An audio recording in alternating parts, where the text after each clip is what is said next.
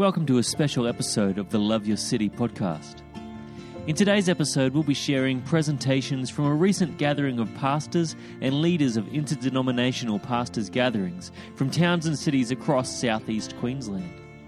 This gathering was convened by Gary Rucci, Sue Baynes, Phil Spence, and Ian Shelton. Dubbed a long lunch, the idea of this event was to network networks for mutual encouragement as churches in towns and cities across southeast Queensland seek unity and to live and proclaim the kingdom of God. Around 60 leaders attended, with many sharing the highs and lows of working to bring the church together for the sake of their community.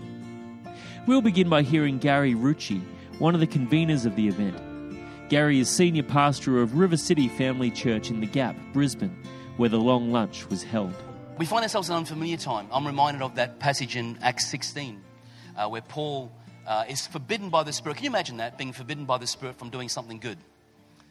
Right?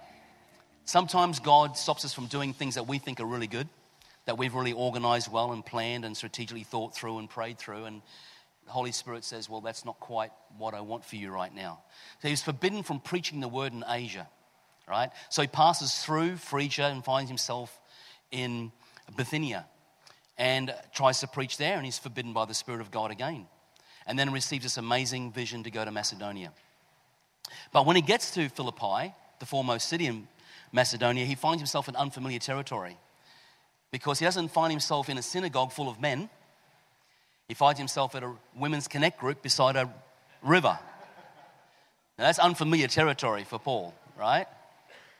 Now, let's not all get into about women in leadership and what we might believe about that. But what I'm what I am refreshed in that situation is this is that the Holy Spirit led him the entire time.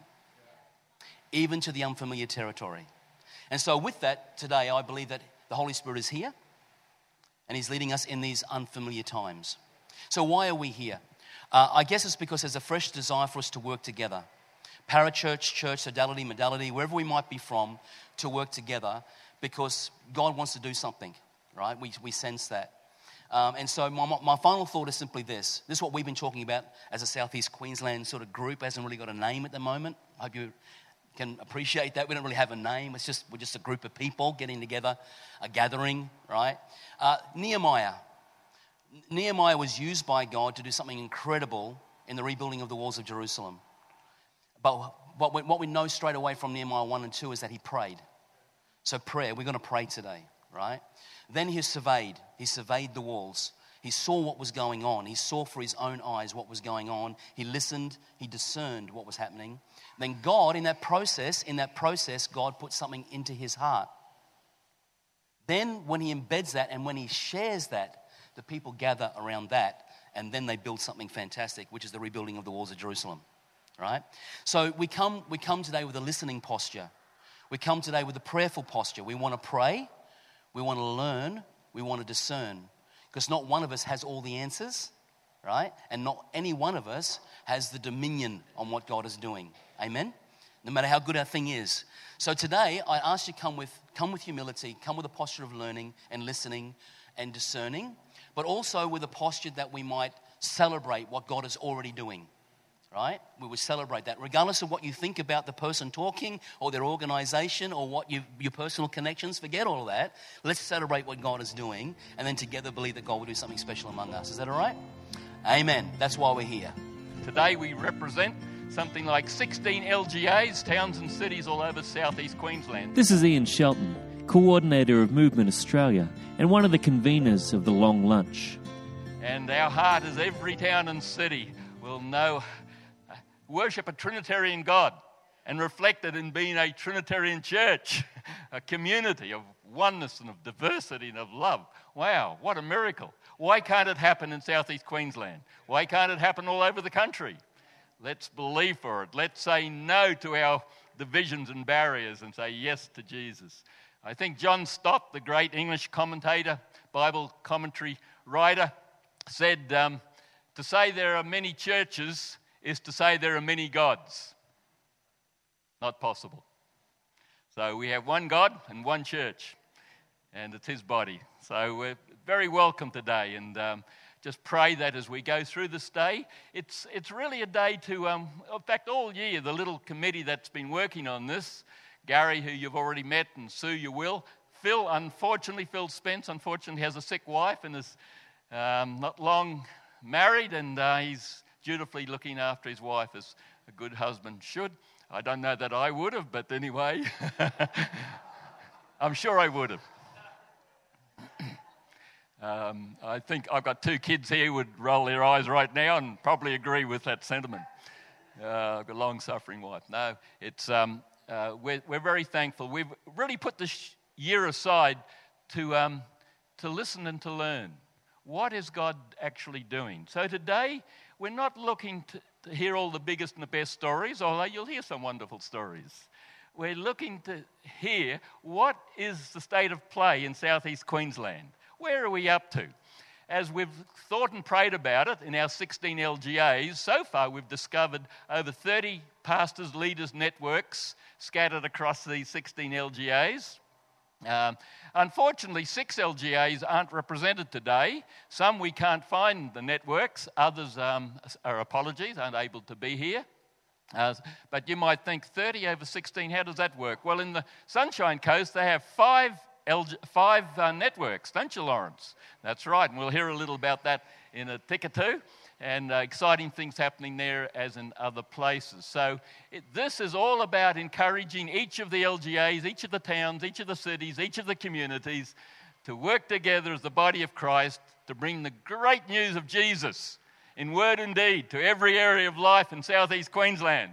I've asked each speaker to um, say something about their network, where they are, uh, what they're doing, and something of their heart for their community. And if it's uh, whatever stories they've got, some might be in need. You know, there'll be praise stories. And then there'll be stories of, hey, we're really in the need of God in, in our NG. And, um, you know, sometimes the best thing to, to say is, um, we've got a network, but we really need God to come on board. Because when we finish the day today, we're going to spend some time praying for one another and worshiping together. So, we'll, as we hear the good, the bad, and maybe some of the ugly today, whatever we hear, um, we can take it to God in prayer. And our prayer is that we end up with a community of networks across southeast Queensland where we're mindful of each other, we're prayerful for each other, we're supportive of each other. And let's believe this is the beginning of a journey that will continue to whatever God has for us as a Uniting Church minister, and before that, as a kid brought up in rural Queensland Methodism, the idea of the church working together, of local ministers gathering together, praying together, working together, is one that's been on my heart. Uh, well, it's been a part of my life, all my life, really. This is the Reverend David Baker.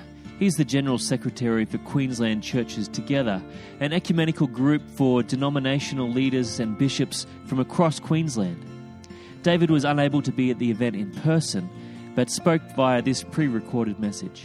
And uh, to see this event happening today and to see Ian's and Gary's leadership is really encouraging. I think uh, in these challenging days for the church uh, across Australia, across the West, really, for us to be able to bear witness to our unity by uh, gathering, praying, supporting, encouraging, but also asking the question of the wider society, of civic leaders, and that where's the kingdom not being manifest, and how can we work together to uh, to show the love of God and to show uh, what the kingdom of heaven is like? I think that's absolutely critical in these days, and that's been the story of the church right through the last two thousand years.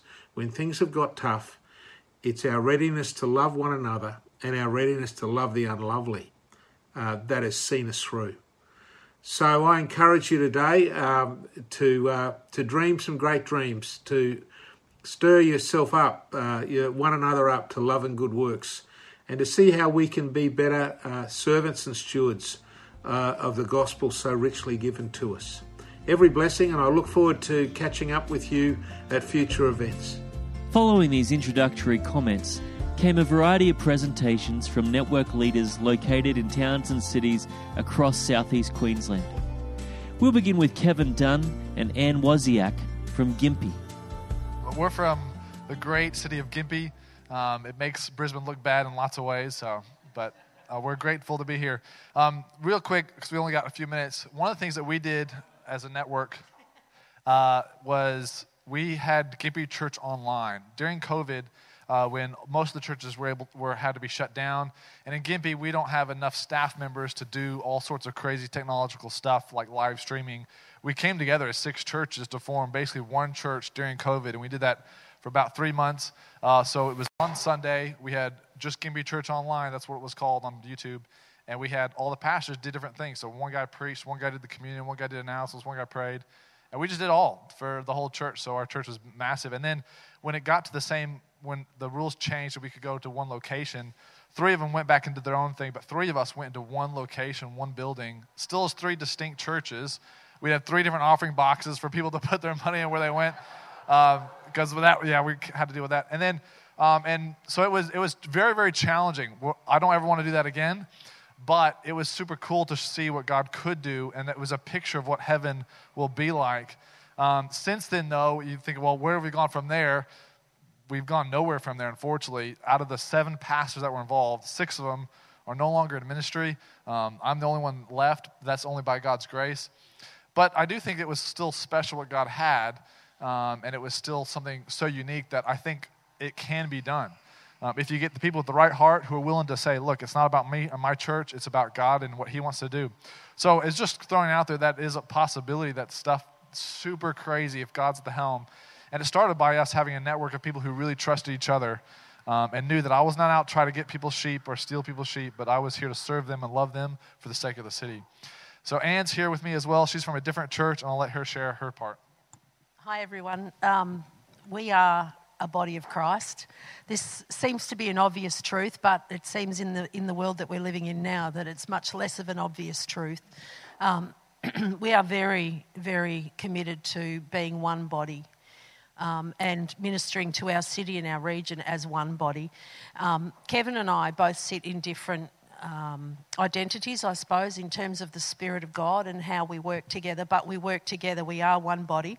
Um, I'm heading up a ministry in Gympie, which is called Lifehouse. Um, it's a pregnancy and baby help ministry, and it rose up out of um, unity, and it's it's a um, a ministry and a service which is upheld by all of the churches um, of the city. And so um, the community that we uh, raise our funds through, we're fully funded through donations through our community.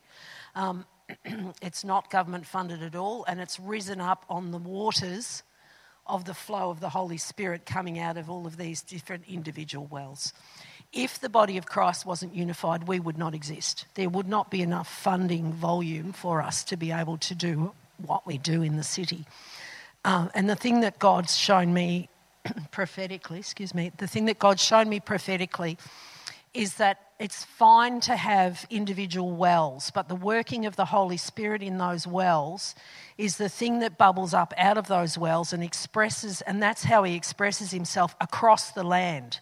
And that's what He's calling us to. He's calling us to a new custodianship um, across the world. He's creating new ecosystems out of the body of Christ. And those ecosystems are coming up out of the body of Christ, being unified within individual churches and being unified across regions, across nations. And out of that comes something that could never rise if we were just doing things individually. So.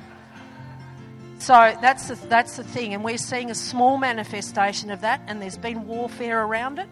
But, um, but God is doing what God is doing, and we praise Him for that.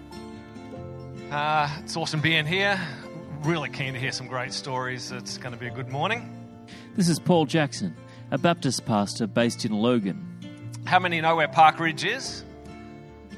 How many have actually been there in their life? You need to keep an eye on Park Ridge. Uh, when uh, Anna Bligh was Premier, she put a finger on Park Ridge and said uh, this will be a major economic hub of Logan City. Uh, it's a transformative area. It's been a rural community of about 2,500 people for the last several decades. Um, but when they put their finger on it in 2009, they said, we'll put 40,000 people here. Uh, that's just Park Ridge. Then you've got plus Greenbank, Logan Reserve, Chambers Flat, and all others that are exploding over the last few years, uh, with thousands of people moving in every few months. Uh, so it's a massive growth phase. Parkridge Baptist is one church amongst many in Logan West. There's uh, between 15 and 20 at varying times uh, in Logan West. It's about 16 suburbs over the western side, obviously, of Logan. Uh, my pastors are Steve and Steph Golby uh, at Parkridge Baptist. But the church has a, a long history of serving the community um, through various things. So they're really good at uh, starting good initiatives, seeing what the need is, and then going in and helping it. They started a, a soccer team that became a sporting association of more than a thousand registered players, uh, four or five different codes, and uh, we handed that over to the community for them to run it uh, probably a decade or so ago. They, were, um, they ran the biggest boys and girls brigades uh, in the area for a while. Uh, they were really driving force behind school chaplaincy in Logan West, getting chaplains into every, uh, all um, eight schools, public schools in Logan West, and uh, getting them full time, not just on government funding. Before government funding was around, uh, the community of Logan West was right behind these things. But Parkridge Connect, over the last uh, four years, Parkridge Connect is a community service that uh, Parkridge Baptist has started up. And I've got to say, there's a lot of other churches doing really good community service. So I'm speaking generally about community service in Logan West, whether it's churches and Christian schools or, uh, and all the programs that different churches are running. I want to particularly highlight the role of community service in um, preparing a community for revival. Parkridge Connect is one of those things, and our goal is just to connect the people of Logan West with the resources, relationships, and opportunities that promote a flourishing community. And so we'll do anything that gets people face to face. We actually kicked off just before COVID, and then COVID created a challenge for us, but um, it created different opportunities than the ones we thought we were going to get. And uh, it's been a fun ride just trying to find things that people in the community love doing and giving them an excuse to get together around it. So we, we're always driving for a face to face connection. We run monthly business breakfasts, we run quarterly markets, we run information uh, sessions on whatever. We just had a Quoll Seekers Discovery Day. Um, which uh, Wildlife Queensland got involved with. And uh, we'll do anything that get, gets people together around something they love. Um, it's a community service. It's not an evangelism program. It's community service because serving your community is a good thing to do. But we are evangelists, uh, and so we bring good news to these things. One thing, uh, the, the one thing that has really uh, gone well over the last couple of years was an initiative we're calling Community Service Sunday. It started during COVID um, when we weren't meeting regularly anyway, physically together. But when we did start meeting physically together, um, I'd asked if we could dedicate the first Sunday of every month to community service. So we would worship through acts of service rather than through music and preaching and fellowship. And uh, Community Service Sunday gathers not just the church, but the community together to be sent out in teams to mow grass, wash windows, clean uh, garages, cook food, make blankets, whatever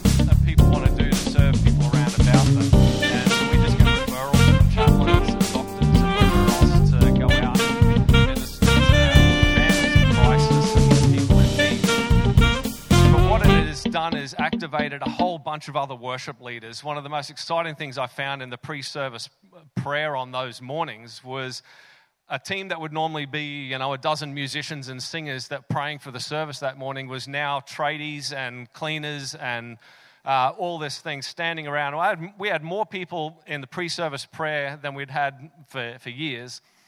And standing around and looking at these uh, tradies and stuff, and, and realizing that they'd spent this week making sure that the fuel mix was right for the, for the whippersnipper and that there's enough line trim and that their equipment was working.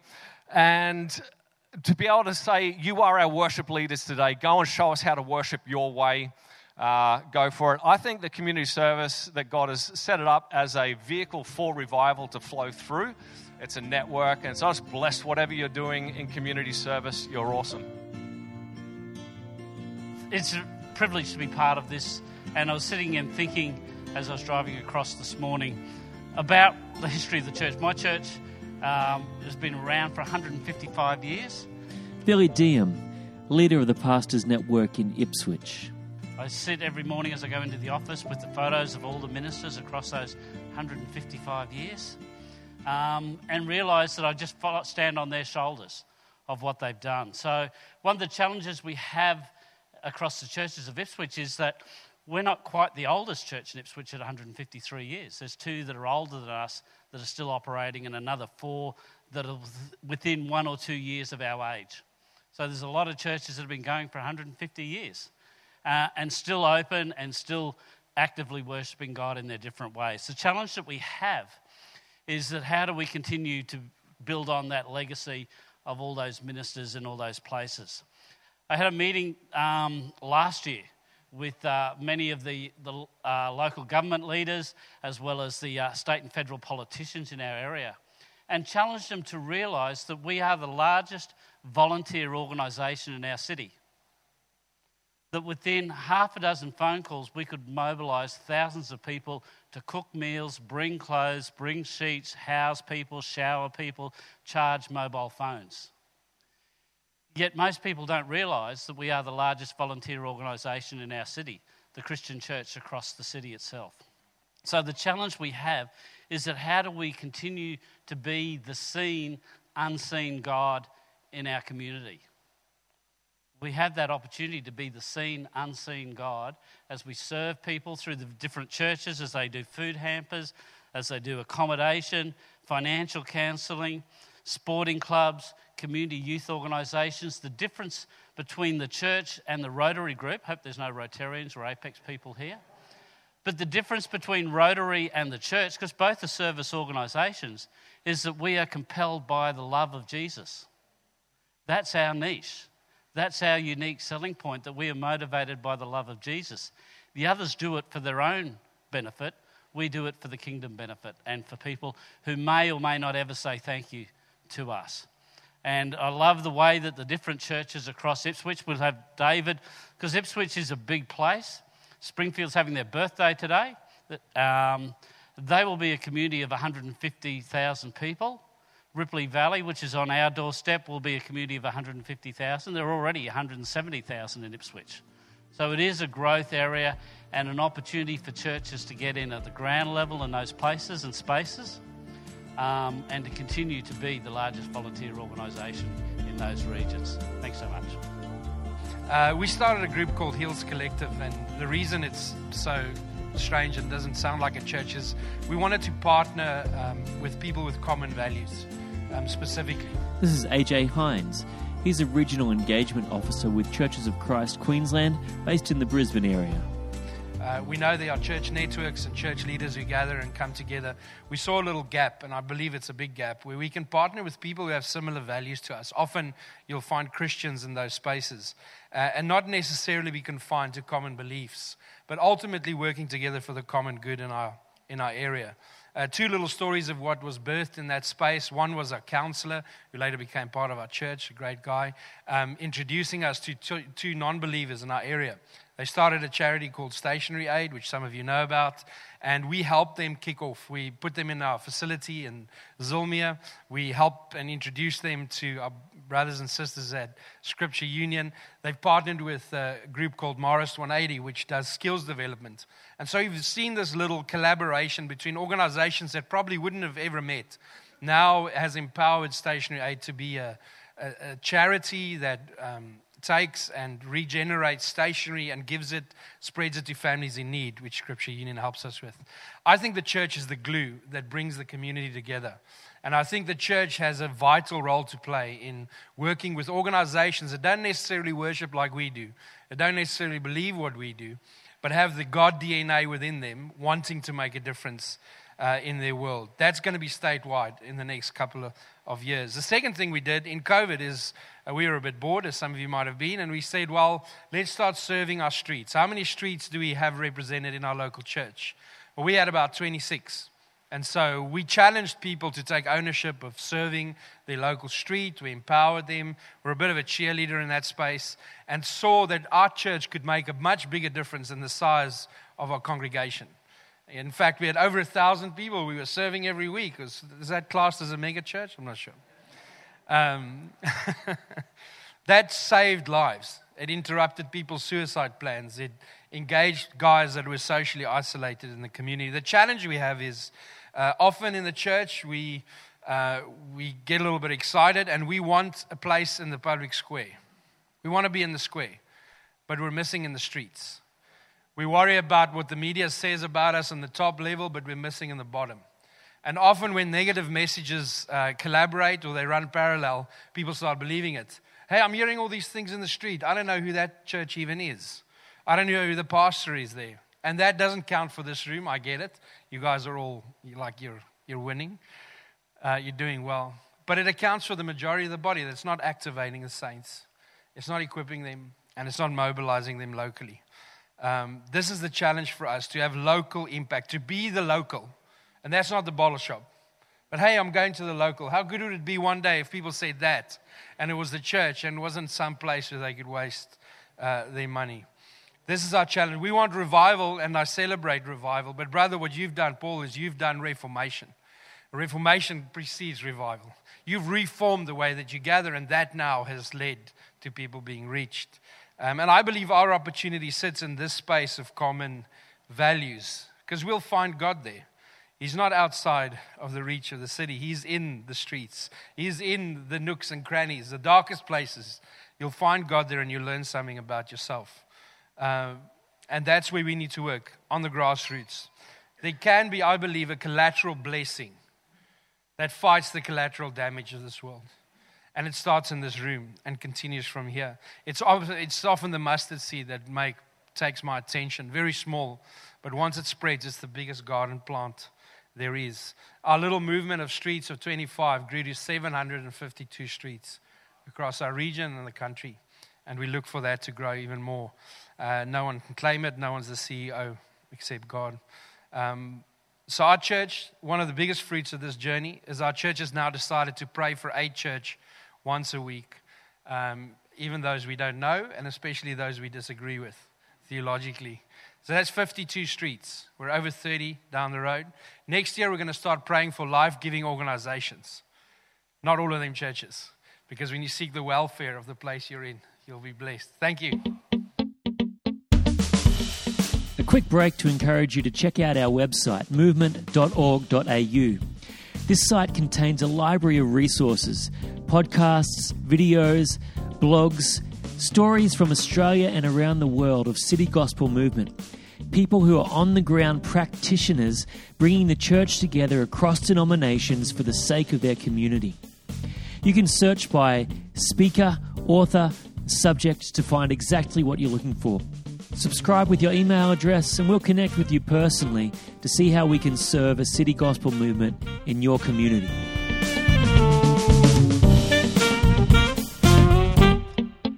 You know, I really want to honour Gary and uh, the team that have set up the citywide Leaders Network in the inner city of Brisbane. This is Matt Prater. He's the senior pastor of New Hope Church in Brisbane, and he's also heavily involved in Christian radio. Uh, we had one going a few years ago before COVID, and it kind of dwindled a bit. Uh, and then when Gary uh, ca- came in here, he, he just kind of got something started up, and I was like, "Thank you, Lord! It's an answer to prayer." So we've been meeting at different churches around uh, the Brisbane area over the last uh, year and a half or so.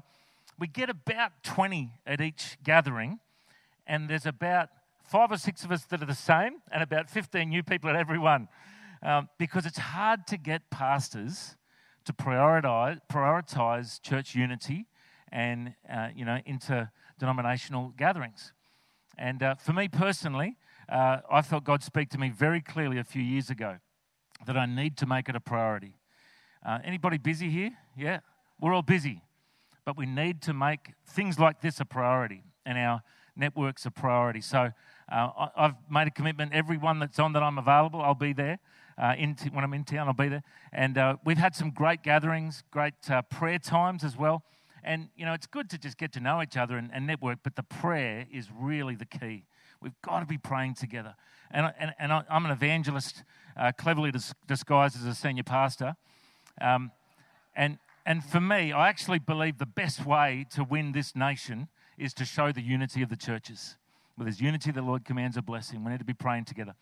Uh, the other area, I just wanted to share a quick story. So, our church is uh, next to the Normanby Hotel uh, in Kelvin Grove. Our vision is to empty the pub and fill the church. And um, we have a, uh, a soup kitchen for the homeless. Now, we had to close it during COVID lockdown, but realized that we were an essential service. Thank you, Jesus. And so we started going out to boarding houses and homeless shelters. And uh, we now go to 35 boarding houses every Friday all around the inner city of Brisbane because, you know, in order for the church to truly be the church, you've got to get outside of the church, outside of the four walls. You know, Jesus went to the last, the least, and the lost. And so that's been our heart. It's really messed up our church, let me tell you. Uh, and we, we've now developed a network of all the inner city charities. Uh, so we're, we're working with the Salvos, we're working with Fishers of Men, we're working with Access Street Vans, all the guys that get out into the boarding houses, and we're networking together uh, to follow up all these people on the streets. And, you know, the government can throw money at homelessness and at DV and at this and that. They can do what they want, but the church is the answer. Jesus is the answer. So we're so passionate about doing that. So if you ever want to come and be a part of that and help, uh, we're seeing, we've seen over a thousand people come to Christ since COVID, but they're not getting followed up properly. We're doing our best. So what we're doing is we're starting Bible studies in the boarding houses, or some call them micro churches, you know. We're just uh, sending people in with pizza and Bible study, and we're trying to follow up all these new believers and get them discipled, get them baptized, get them into a church. If it's ours or another one, it doesn't matter as long as they're in the church. So we're networking together to reach the homeless uh, in, the, in the inner city. So if you ever want to be a part of it or come and visit and check it out, it's every Friday morning. And uh, our citywide leaders network uh, we're really struggling to get regular pastors coming from different denominations. We're getting a, a, few Pentecostals and evangelicals. We haven't got that many of the conservative other denominations yet, but we're trying to invite them and get them involved. So if you know anyone in the inner city or a bit wider than that uh, region that can join the Citywide Leaders Network, please let Gary know, and we'd love to have you guys come and join that group as well. Next up is James Condon, a retired Salvation Army commissioner who now gives leadership to the Pastors Network in Caloundra on the Sunshine Coast. Privileged to be sharing with you this morning. I officially retired six years ago. I'm absolutely amazed and incredibly grateful to God that He still has a work for me to do. Eh, in the wider body of Christ across Australia at this time. So, when I first retired, I was invited to join the Caloundra City Pastors Network. And I said, I'm retired. They said, No, we have other retired ministers there as well. So I joined up, and then Pastor Donnie Johnson, who was the chairperson, said to me after a couple of years of me attending and I want you to become the chairman. James, and I want to step down. I said, I'm retired. anyway, here I stand today as the chairman of the Caloundra City Pastors Network. We meet on the first Tuesday of the month for breakfast at 7 a.m. Uh, we've had up to 27, 28 pastors. We have a mailing list of around 40 churches in Caloundra and Kawana. Um, we fell down in numbers um, during COVID, but our last meeting in August, we were back up to 19. We had been down to six or seven, so I was excited when 19 came to our last breakfast. Uh, yes, we keep to time, seven to eight, but pastors often hang around, share fellowship together, pray for one another, offload to one another, etc. Uh, the denominations in our group are Roman Catholic, Anglican Baptist, Salvation Army, Uniting Church, Seventh day Adventist, Australian Christian Churches, Pentecostal groups, Church of Christ, and Presbyterian. So we're right across the board, I think. Uh, but the most recent additions to our group have been the Roman Catholic priest and the Presbyterian minister. And it's interesting with the Roman Catholic priest, there was an unofficial combined churches Caloundra worship event uh, at the amphitheatre at Kings Beach on Easter Sunday night. I went down, I did the opening prayer, went up onto the stage, did the opening prayer, came down off the stage, and this guy comes up to me and said, This is real worship. Catch the Fire worship group had been leading the worship. He said, This is real worship. And he said, My name's Josh Whitehead. I'm the new priest at the Roman Catholic Church just up the hill. I was in my residence and I heard the singing and I had to come down. So he's jo- joined our group. And I had coffee with him the following week. And um, I said, Josh, I looked up the uh, website of the Roman Catholic Church for the uh, Caloundra area, and it said on the website, it says Father Josh Whitehead, pastor for evangelism. That's what it said.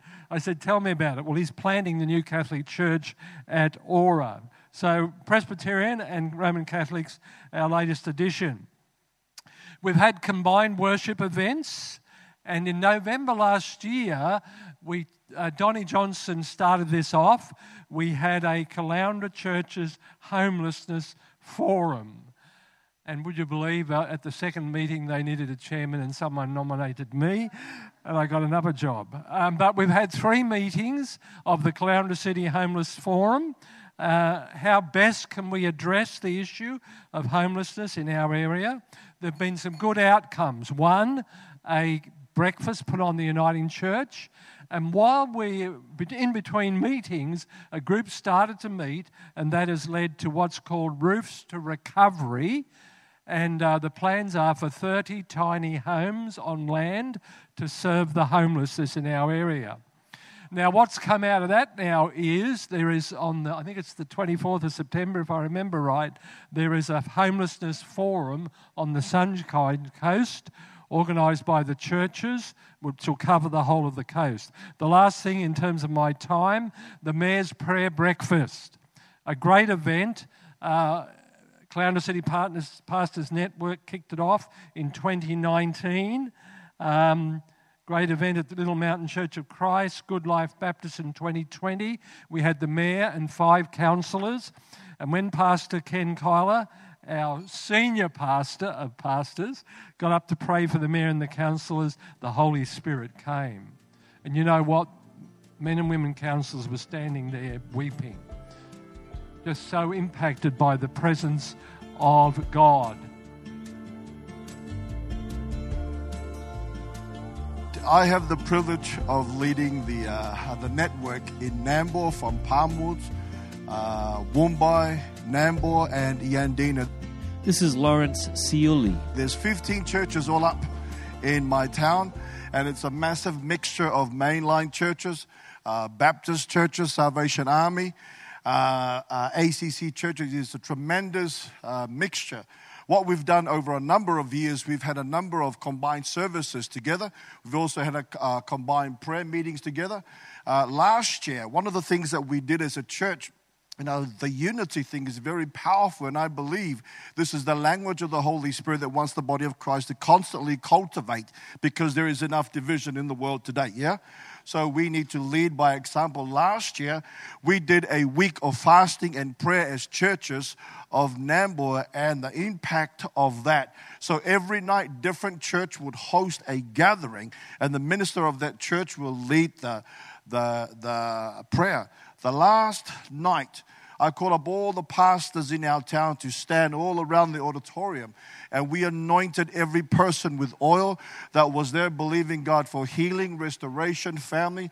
And God did some tremendous things. Also, in our network, we also found that it's also become a safe haven for a lot of our ministers because a lot of us face a lot of storms, yeah? So it's become a place where we support one another, pray for one another, and be on call if somebody else needs uh, support. I remember one of our gathering, uh, one of our pastors walked in. I just looked at him and he just burst out crying. So we just stopped the meeting and just gathered around him and spoke over his life and prayed for him. Because when the pastors are united, the church is united. Not only that, the second hat that I wear, I have the privilege, as Ian said. Uh, so there are five networks, pastors' network around the Sunshine Coast. And I have the privilege of, of, of facilitating that. So for the first time in history, we had five fraternals gathering for a combined service in the Sunshine Coast. And it was amazing. So we had the fraternal from Maleny, had the fraternal from Caloundra, fraternal from Coolum, fraternal from Nambour, and one from Maroochydore. And after the service, God's presence was there. People just did not want to leave. So we follow it up a month later by calling all the pastors of our town to come together, meet and greet. And I got all of our five chairmen just to share with what God is doing. And the feedback from that, some of the pastors were saying, we need to do this more often. I've often said, we talk about taking our city by storm taking our cities for Jesus. The truth is, it's not going to happen if one church does it all. It needs all of us to be working together. All of us as the body of Christ to see unity and the gospel preach and see lives change. Thank you and God bless you. Uh, when Nikki and I returned from doing a stint in the UK in uh, 2016, we took up the leadership of this church here and began to straight away try to learn more about the area and find out what's happening in Brisbane, realizing some things had really shifted quickly in the five and a half years that we were in the UK. And begin to ask the question, you know, where, where, where's the unity movement? Where are the leaders gathering together? This is Gary Rucci. He's the leader of River City Family Church, in The Gap in Brisbane. He also gives leadership to a pastors' gathering in the Brisbane area, and he's one of the conveners of this long lunch and uh, began to reach out to a few friends, and that sort of led to where we are today in the Citywide Leaders Collective as well. So I want to thank Colin, still he's across the back of the room, has come from his Zoom meeting now. He's, he's now there. And uh, Matt Prater as well, who you heard just a little while before, uh, and also Ian Shelton, uh, just uh, beginning to take some initiatives, you know, across the city. And I, am sitting here, I'm jealous listening to all your stories because uh, I want to see that for the Brisbane LGA right? I think we are falling behind, to be honest with you. Um, and uh, especially when you hear about the Gold Coast later on as well. Um, and also just really believing that if it, it, starts with me. I can talk, I, can, I like what AJ was saying earlier. You want to be in the square, but we've got to be in the street. So we, Nick and I began to talk about that and say, well, we need to do more locally where we are. And so it's been a bit of a challenge for us here in the Gap because the leadership in the area here has been transient, right? So let me explain that. So within a 400 meter radius of this church here exists all five churches. We coexist within 400 meters of each other, right? So the Catholic Church is just there on the other side of the creek. If you go up to the corner, turn right, the Baptist Church is there, currently without a leader, but it's had a leader, you know, that's, part, that's moved on, right? And if you go up and turn left, then 200 meters down the street is the Anglican Church, and then across the road is the Uniting Church, all right? And here's the good news we're all friends.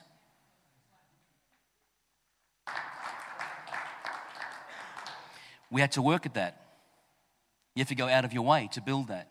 But that's what we've been doing, okay? So we've done a few things together. Um, and uh, mainly getting to know each other over tea and coffee, things like that. And obviously, as you heard, with uh, you know the, the, Baptist church leader has moved on, so we're waiting for a Baptist church leader to come in there. But we have also included Ashgrove Baptist down the road now, which is not officially the gap, but they're just down the road. So we thought, ah, just come and join us too. So we, we connect together. Uh, we've done a few things together um, other than tea and coffee, obviously. We all are very much committed to religious education and chaplaincy in our schools, and so we work together on that and are diligent with that. Uh, we also uh, meet with our local counsellor together uh, around lunch. We do that. Um, we also do a uh, we're talking about what can we do at Christmas, and I guess the I guess the old thing is, well, let's sing carols and you know have a bit of a preach, right? We thought, nah, come on, guys, we're going to do something different than that. So we brainstormed around that. and We thought, let's serve our community. So we picked up, we went to the Wesleyan Mission, got the red badge, and the red bags from Wesleyan Mission, right? So we got four, five hundred of them, and all the all of the churches in the local area all donate. We all volunteer, get together. My wife works very closely with Rod, who's up at the Uniting Church, and coordinates it. And so last year we gave over 400 hampers to families in need. Now, all those needs are referred to us via connections through the high school and the schools as identifying families that need the hamper all right? And also, uh, spread out from that, it's also a way of empowering the people in local churches to bless their neighbors as well. So that's gone very, very well, and it's really unified us as a group of churches as well. Um, we've done Pentecost services together with the Catholic Church next door. Here in this building, with the Catholic priest coming in and joining us for, for Pentecost, right? Openly talking about the Holy Spirit. We've done it here. So we had it one here, and it's easy. Okay, give it to the Penties. They'll put on Pentecost service, right? So we did it our style and obviously made some provisions, right? But this year we went to the Anglican church and did Pentecost there, right? And Reverend Anne Edwards, the new minister there, she led it, did a fantastic job, right? And we had what was called a U2charist. Who's ever heard of a U2charist? It's a Eucharist and Pentecost celebration around the music of U2. I'll end there. If you've never heard of a U2charist, don't worry, neither have I. Next up is David Vucker, a pastor and businessman who also gives leadership to the Pastors Network in Ipswich. My wife and I started um, Breakthrough Nation about 24 years ago in New Zealand, and we started a church movement which uh, brought us here to Australia. And uh, we started with a vision of total redemption and restoration of all things. 15 years ago, the Lord uh, allowed us to start a network called Pacific Global Apostolic Network, which it's just churches and kingdom organizations coming together with a vision of empowering leaders and transforming nations. And uh, we also started a church in Springfield, and I'm the senior pastor of that church. And two years ago, there has been a growing frustration in me. And I gotta be honest, I love people, but I got to a point where I'm saying, God, get me out of the local church, otherwise, I'll kill some people. It's true. I don't know. You've never had that problem. I get it. But I had it, and I'm probably still having it right now. But I know God was actually talking to me about doing something for our city in terms of the body of Christ in our city in Springfield. So two years ago, we, I picked up the leadership of the GSCC, which is the Greater Springfield uh, Christian Churches and uh, it's not easy to really bring pastors and, and teachers, the fivefold ministry together. It's a real challenge. And even now, I am still praying to God for great wisdom and strength so that we can unite. Uh, the, the word that came to me strongly for our region is the unity of the Trinity. You know, we have many uh, unity uh, definitions, but I've been praying that God will make us a, a, a, team that is united, just like God the Father, God the Son, and God the Holy Spirit. We want true unity, not just another version, so that we can see revival, reformation, and transformation in our city, and of course, Brisbane and all of Australia and the Pacific. Uh, we've been doing things like the Carols, New Year's Eve program, which we run. We've seen up to 10,000 people come to that. Uh, Billy, my friend from uh, Ipswich, we got together and we had coffee and we felt that we should team up the two fraternals and talk to our mayor about um, just doing a round table where we, we the pastors, the counselors, city councilors, and even key people in our area to talk about how we can work together to build not just Springfield, but also Ipswich. There's actually a division between Springfield and Ipswich. I don't know who started that. We've got to find that guy and beat him up. Um, but we're trying to bridge that with our unity in the church, you know? So, so me and Billy have been working on that. And uh, I'm hoping that the mayor will come back to us very soon, Billy. Um, lastly, we've been working on things like kingdom uh, business ecosystem. I've been preaching on, on, kingdom ecosystem, the business, the church, the community, because I really believe that we all need to work together. Because if we work together, we can get a lot done, right? Many hands make work light. Yeah. Um, and so that has been my theme for the last couple of months, even today. I own a coffee shop, uh, two coffee shops, and I'm really seeing how the business community are really working together. And I said to myself, I'd rather be a pastor in a business community than in a church, uh, four walls of the church, because they get it. You know, they know that time is money and, and things are important. And sometimes, sometimes I go to church maybe I'm, I'm renting here, but some people just turn up late. I feel like just, yeah. Anyway, uh, God gives us grace. Lastly, before I sit down, thank you for the bell. Uh, the Lord has been speaking to me about really doing something for the Pacific. My heart is for the Pacific. I just wanted to let you know. I live here, I love this great country, but my heart is for the Pacific because I believe God is going to make the Pacific the kingdom of God. Thank you so much. A little history Obviously, I live in the South Burnett and um, covered by the South Burnett Regional um, Council. This is Lyle Slinger. He's a pastor from Kingaroy and gives leadership to the Ministers Association there. There are 10 towns that make up that region. So if you're travelling from Brisbane, you travel up through Blackbutt, Yarraman, Nanango, Kingaroy, Wondai, Murgon, Goomeri, Kilkivan, and head back towards the Sunshine Coast. Out to the north, southwest of Kingaroy is Kumbia, and out to the northwest of Proston, um, out northwest of Wondai is Proston. And I guess our council region is the, is the, is the um, shield to the southeast Queensland, of course, we're out to the northwest of you guys here. The pioneers not only built churches in every town, but many of the farming districts as well. There was a heart for God, and in a real way, the South Burnett region was like a Bible belt in those early days. Many of those towns had pastors of various denominations who were totally supported by the local church. Many of those have ceased to function that once had a good gathering of people. Other churches have died as the congregation aged and passed away. Reason no younger ones responding to the, to the kingdom of God. One denomination now actually has one pastor for the whole of the South Burnett region and the North Burnett, which is going to Mundubbera. So things have changed so much over the years. And I can remember when that denomination had pastors in all those towns totally supported by the local congregation. So things have changed. Just giving you some history. Now, what I'm sharing now doesn't include a Catholic church because I'm not too familiar with what's happening with that in the South Burnett region. Today, there is nothing really spiritually happening in eight of those towns in the South Burnett. Maybe one church in one town, and in my town, maybe three or four, maybe having an effect in the community. So, if those five churches have an average attendance of 100 on a Sunday, and they probably don't, that makes 500 people. If all the other little works put together make another 500, that makes 1,000 people that would be attending church regularly in the South Burnett. In a region of 40,000 people, that means one in 40 people are actually regularly attending church. A bit of history. Not ha- that's not how it was when the pioneers came. I've lived there all my life and have been involved with churches throughout the South Burnett, you know, through church youth groups, Christian Endeavour, for those who remember those era, um, very involved in that, you know, through Gideon's for a number of years and now pastoring for the last 40 years or so.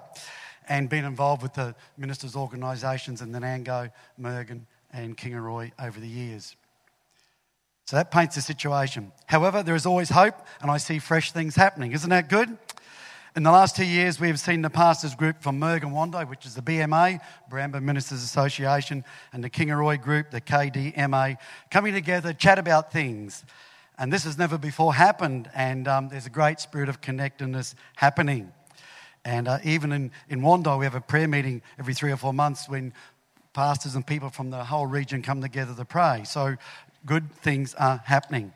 But this has been helped along much by our mayor who has a heart after God, and other counsel, and, a, and a counselor who both are keen to get involved with us as pastors.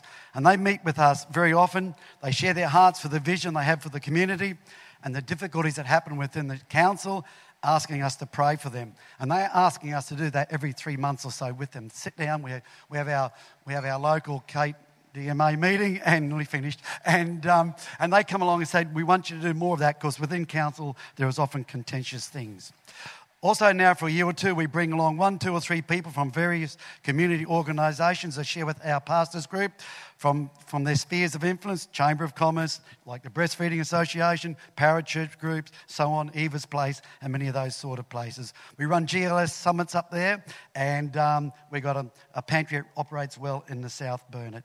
And, uh, but also, just finishing up my own church, we've seen a shift in recent times. People coming to know Jesus. We had eight baptisms a few weeks ago, four or five more coming up. People are coming in, and something is happening in the South Burnett region. And so we're excited about that. So, summing up, there is a change happening, and God is moving, and we are seeing and expecting great things. Amen. The last person to speak in this segment is Colin Studley. Colin is involved in church planting and lives in the Logan area. My city, Logan, is a very diverse place. Uh, diverse actually doesn't describe it so well. About 345, 350,000 people, um, from quite poor to quite wealthy, um, from well uh, employed to not employed, um, generational unemployment, um, and all of the difficulties of housing and domestic violence um, that are across our city. And yet, there are some significantly good things happening in the city as well. I think my colleague Paul Jackson from out in the west, he might already have spoken. And uh, this fellow's been on the journey a long time and deserves much credit. Um, we, we had uh, not a lot of cohesion amongst the groups, but like as we've heard in other stories, there is a coming together and a coalescing. So I had an event with, uh, that was introduced to uh, people in Logan called Listening to Logan. There were about 12 that started that journey and about six that apologised on the night. Just to give you an, a little little example of what was there is um, the leadership of the, the new school for at risk young people called Arethusa. You might have heard of Arethusa in other places. Um, she was there, Star was there, uh, Star College, I think it is, Star College. Anyway, um, there's a, a, couple that are mentoring new Chinese immigrants. Um, Hosanna Logan was there, who were doing some remarkable things with helping uh, young women to have their babies safely. Um, and so there was a, it was a really interesting, um, an, an, interesting meeting. And in addition to that, we've been able to. Uh, one of the things we we lost uh, was a good connection to our council, uh, but we've just got a, a, contact there. One of the councillors who is happy to see us, and so that's going to be that's going to be a, a significant next step. Um, there are some significantly good people um, working in the, the, the city. Uh, Steve Swenson down in the south, you got Paul Jackson over in the west. You've got uh, the Hosanna guys in the centre, and you've got guys like uh, Scott.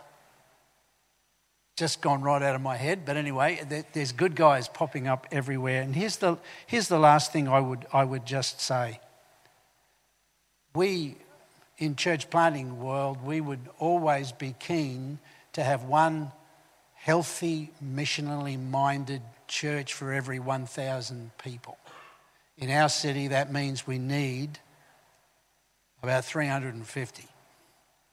We have just over 100, and not all of them are healthy and missionally minded.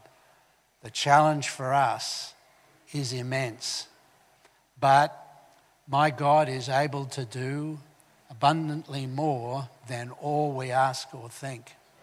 And so I'm optimistic. And I, I give thanks to God for the connections um, with Gary and, and a number of others just to, to, uh, to see more and more of this happening across all the cities. I think these are great days. I'm looking forward to every one of them.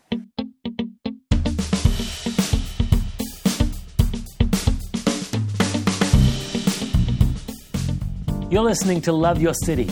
It's a Movement Australia podcast. We believe that communities can be transformed as a unified church in every city or town lives and proclaims the gospel into every sphere of society. We'll tell stories from where this is already happening. We'll dig into the Bible to better understand God's heart for cities and towns. And we'll discuss practical strategies. Because no matter where you live, a gospel movement can happen.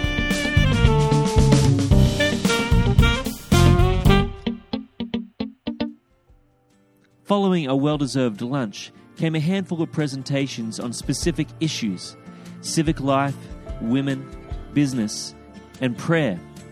We'll begin by hearing Mark Robinson, the state MP for Oodgeroo, on civic life.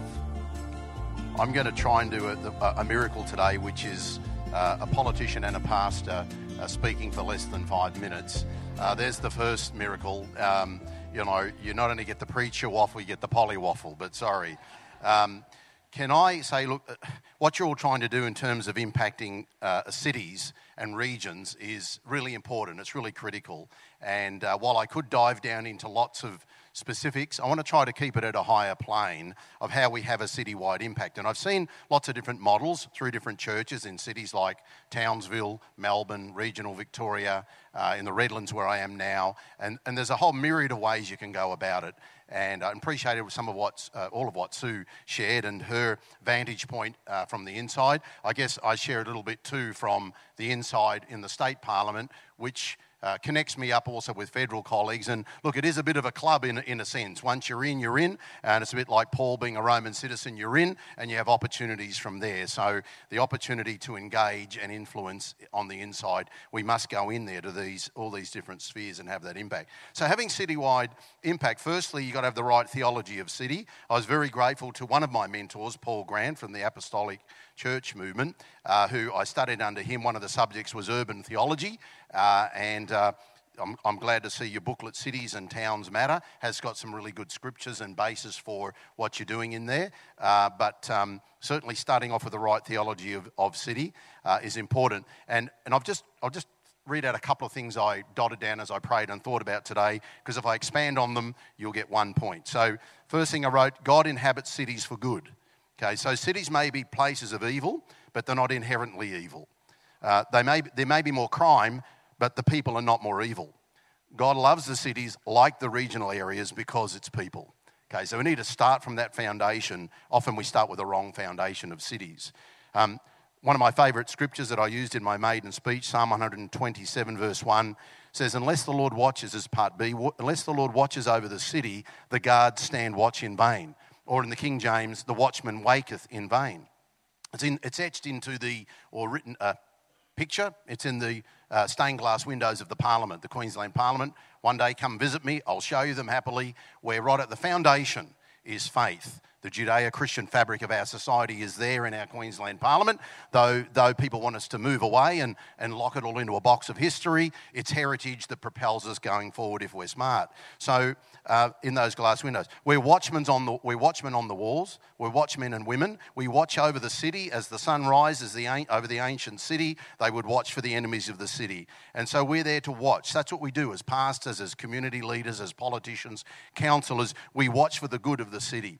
Um, but interesting, we need to join with God because it's all in vain if it's not guided by Him. So don't waste your effort on things that won't actually bring fruit for the kingdom of God. The welfare of the city, Jeremiah 29 7. Also seek the peace and prosperity of the city to which I have car- uh, carried you into exile. Pray, or uh, seek the welfare of the city. Pray to the Lord for it because if it prospers, you will prosper too.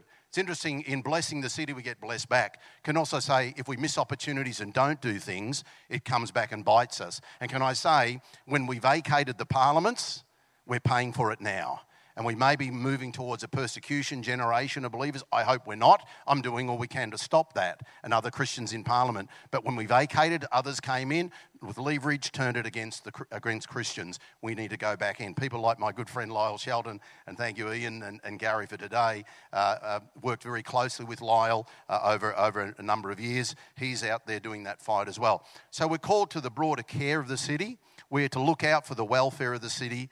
Um, you know, we're building kingdom in the city, and engagement between church, government, councils, institutions, business is important. Examples in the Redlands we could give. Uh, Gold Coast, as you're talking around your table, think of other examples. Um, outreach through the city, Paul's missionary journeys, we don't even need to, we don't have time to go there. But can I say, uh, it's not a social gospel, though we are working with people's spirit, soul, mind, and body. It's holistic but don't, don't denigrate the gospel and lose the sense it's the presence of God. It's the gospel that transforms. It's not good social programs. But you need them all. You need, but you don't want siloed programs or siloed progress associations. And so, this movement today that I'm excited about, um, you, need to go, you need to allow what God is broadcast and let Him narrowcast you to what you need to do. Um, and I'm going to finish. Uh, my second closure, as the evangelist once said, meant nothing. Um, you need to find the right fit for, for what the city needs now and over the next 10 years. You need, to be, you need to be careful not to be too wide and too long and nebulous in what you set out to do uh, on a, a bigger scale, but not too niche and too short term. So let God define your purpose down without limiting God. And, um, uh, you know, be careful to move into the slipstream of grace that He has for you and don't, don't accept a social gospel. So I'm praying for you that God will guide you to find in your region, in your city, your town, what you need to do, what's your place, how you best connect. Um, but I'm hoping out of all of that, we will engage better. Uh, we'll have influence, uh, godly influence, and bring His presence out to people who are needy. Amen? Next up is Letitia Shelton. She's the founder and CEO of City Women in Toowoomba. I just want to talk a bit about releasing the women because we have a secret weapon in our cities. Um, and women don't have to be taught theology in their minds because God's placed it in our heart. This theology of city reaching and unity is being placed in the hearts of women because we gather together really easily um, and we don't discuss theology and have fights. Um, but also, we see the needs and the pain of our city and we move fast. So, this has been our, um, ex- our journey in Toowoomba for the last 25 years. Just to give you a bit of a snapshot of uh, what some of the women have done, we've run over 65 camps for teenage girls in our city. Uh, we've delivered programs into over 30 schools. Uh, we've discipled hundreds of girls into um, Jesus Christ. We've pioneered a teen magazine that went around Australia and the nations. We started a girls' home for girls between the ages of 16 to 19. We launched Emily's Voice, a uh, media campaign to humanise the unborn. Out of that, we started a pregnancy support centre. Uh, we realised that there was a Teen Challenge Centre for men, so we needed one for women as well. And then our state government decided that we needed a brothel, so we sent in teams of women to our brothel. Then our brothel manager gave us a reference to take to the strip club when that opened. So now we have um, a team of people in the strip club. Refugees arrived on our doorstep. In 2019, Toowoomba took in more refugees than all of New Zealand. So we started an organisation to say, You belong in our city uh, by Christians. Then we became aware of the foster kids in our city and just the needs that were among them, and we started an organisation. And then I realised that porn was at the uh, bottom of so many of these social ills that women are dealing with. And myself and our mayor started a city free from pornography. That's what happens when you release the women because it's in their hearts. Unfortunately, the church has kept us locked up and nice and boring for too long. uh, there are women who are waiting to disrupt uh, and we need them in all spheres of society. But statistically speaking, women will always go to the margins. And that's where Jesus told the church to go to first.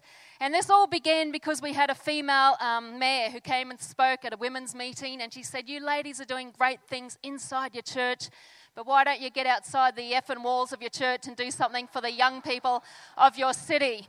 And um, some people are led by the Holy Spirit, others are led by swearing mayors. And, and we were. And so we were presented with the pain. We began to move and we saw the pain of uh, uh, teenage girls, one in three, abused. We, we had schools asking us, come and help. Um, we realised that, 77, that 70% of women have abortions because there's no support. So the church must be on the front foot of supporting them. Uh, women always fight for life. Eve actually means life. And so, all throughout the Bible, from Hannah to Sarah to Rachel and Leah, they are fighting for life. It's fights over babies, isn't it? Uh, Tamar, disguising herself as a prostitute to sleep with her father in law, was a fight for life in the next generation and was part of the lineage of Jesus. That's what women do. And so I love that there's so many men today, but if you're going to uh, win your cities, we need men and women together.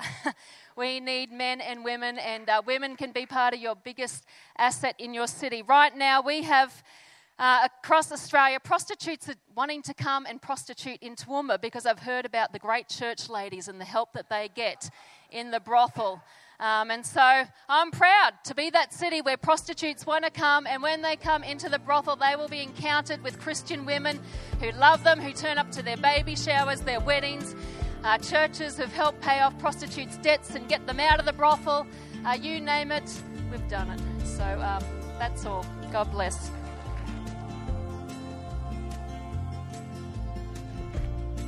Um, yeah, a bit of history there. Uh, I did come from Mount Isa. I uh, left school after I got to grade 10. I was already overeducated. So.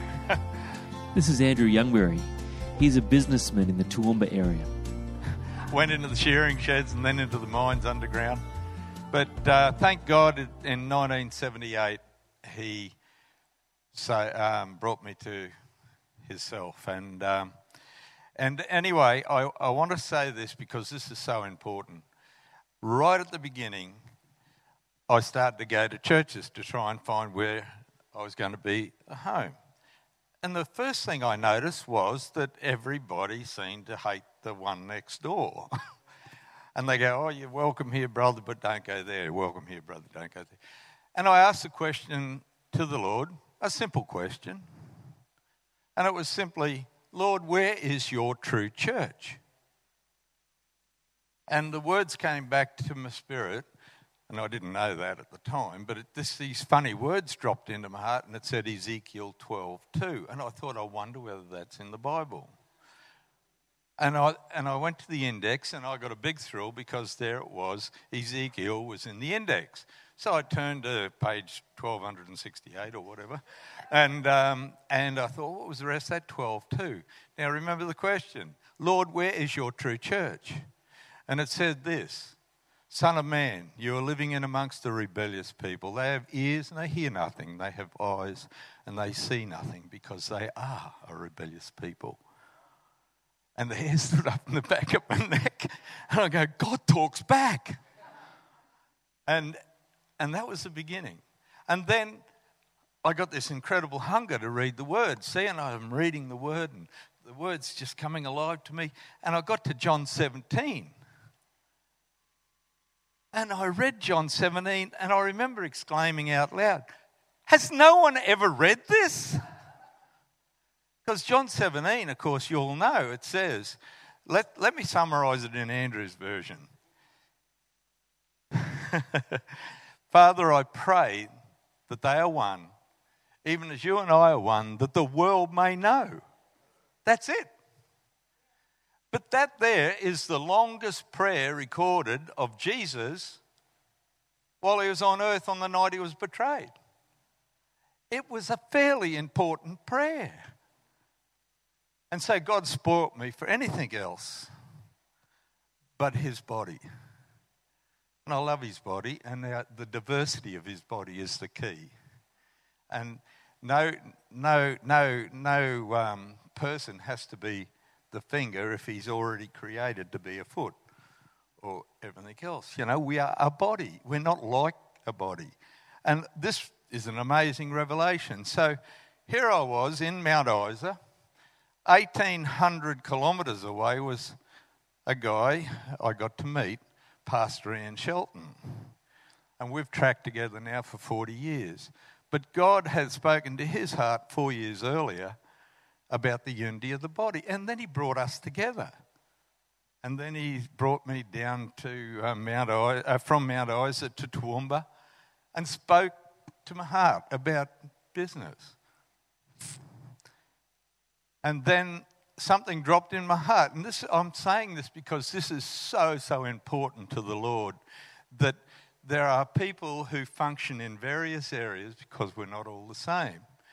And uh, that's the great diversity of the church. And, and he spoke to my heart about uh, releasing finance into the work of the Lord. And I, at the time, we were doing it really tough.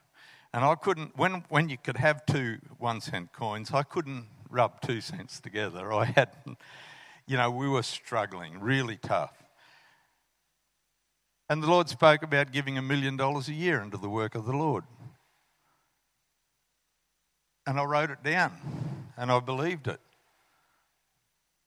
And that began to happen after a few years. It doesn't take, like Sue said, it's not overnight.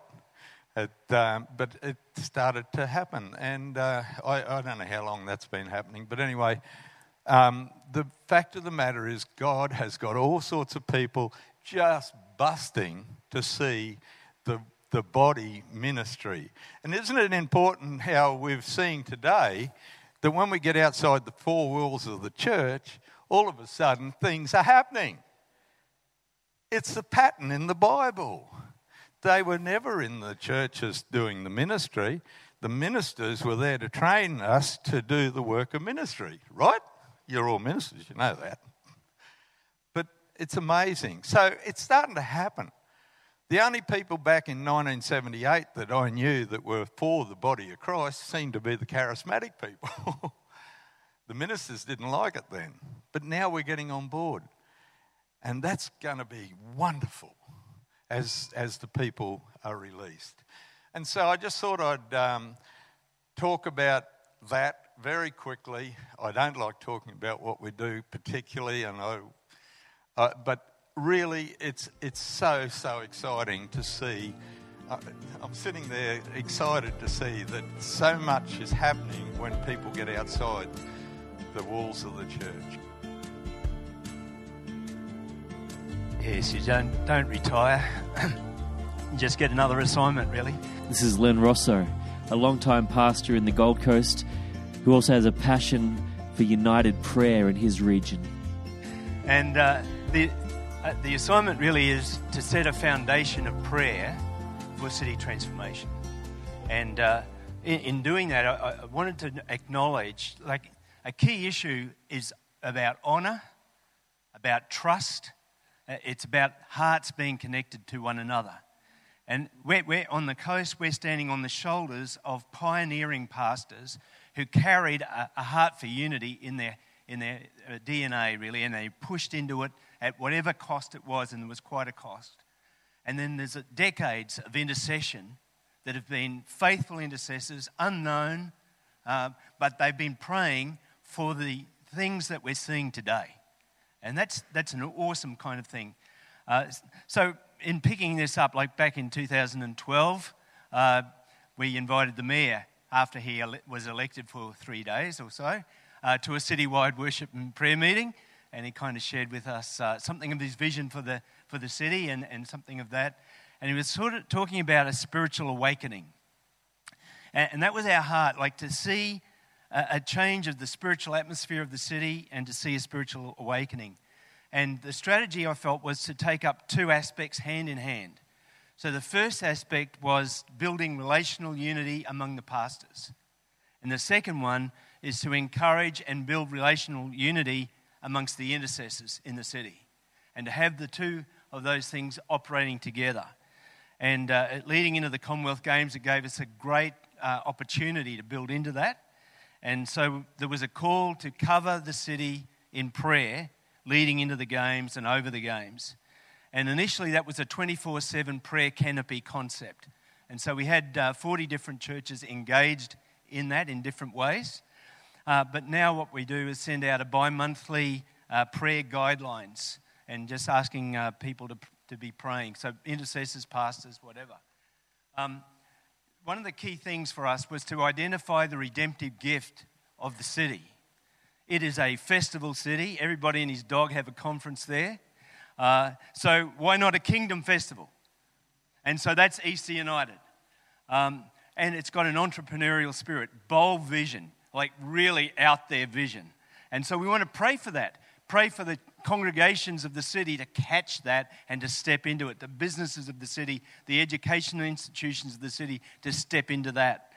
Uh, the pastor's prayer retreat, four years ago, we kind of kicked that off uh, after it, like it had been nothing since about 2000. And uh, the goal was to build trust, to shift mindsets about each other, to build relationships, uh, give the opportunity for kingdom conversation to take place, and to enable people to kind of catch up after the retreat and have coffees together, build friendship, build heart to heart stuff. And we're seeing that happen. It's like every year it's got deeper and deeper, more vulnerability, a stronger sense of unity, stronger sense of kingdom. It's just been awesome to watch what's been taking place through that. And uh, then the, with the intercessors, we need to do training. So we kind of did some training stuff, seminars, workshops, Watchman School of Intercession from the APN. We sent them out on strategic uh, praying on site with insight stuff. Uh, and so we kind of uh, have uh, particular goals with that. I wanted to finish with this. This is from Roger Sutton. We desperately need to form unity networks of prayer and influence in the arts, education, media, politics, health, and business. And I think that's another level to go into. What kind of prayer is taking place for the people in our city in arts? People in our city in media, people in our city in education. What kind of prayer is actually taking? Can we build some network where that foundation is put in place? And so we're having a shot with education. We're calling it Education Connect. And what we've done is to pull them all together, uh, as many Christians in the education space that we can, and commission them on behalf of the city to go out into mission and to, yeah, as salt and light, and then to have pastors come and pray one on one with them uh, in a meeting together. And uh, we're just uh, committed, like like that's the thing that's sitting in my heart, the education sphere. So we're going to step into that and push in and keep going till we see a network develop. To conclude the event is Sue Baynes, a pastor from the Gold Coast and one of the conveners of this long lunch. Um, outcomes from today. I know people in this room, you are people who like outcomes. And so we have a couple of suggestions that if you've enjoyed today, and I, I'm sure that um, many of you have really learned a lot as we have around our table, we were just sharing of so many beautiful things that we've learned. then really the ball is in your court. What will you do with what you've heard? Who will you engage with? Who will you champion? Who will you get behind? You know, there are things that are happening in our LGAs. We don't have to all do something new. We can get behind things that are already happening. And so I encourage you to do that. I, I heard three words conversations, cross pollination, and collaboration. So start the conversations. Think who can you have a conversation with that you've never had a conversation with before. Cross pollination of ideas. I, I loved what David Baker said at the beginning. He said, Dream some big dreams. Let's do that in that cross pollination.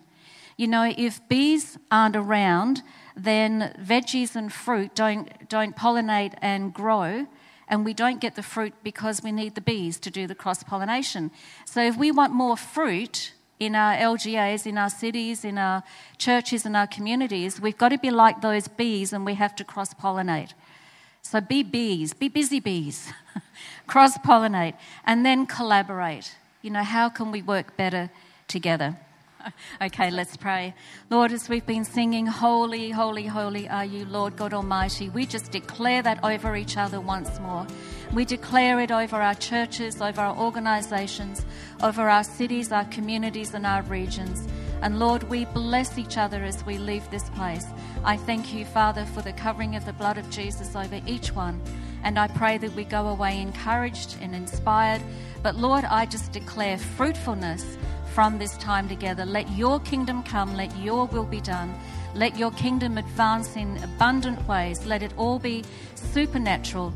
Let there be less of us and more of you. And we just pray this in Jesus' name. Amen.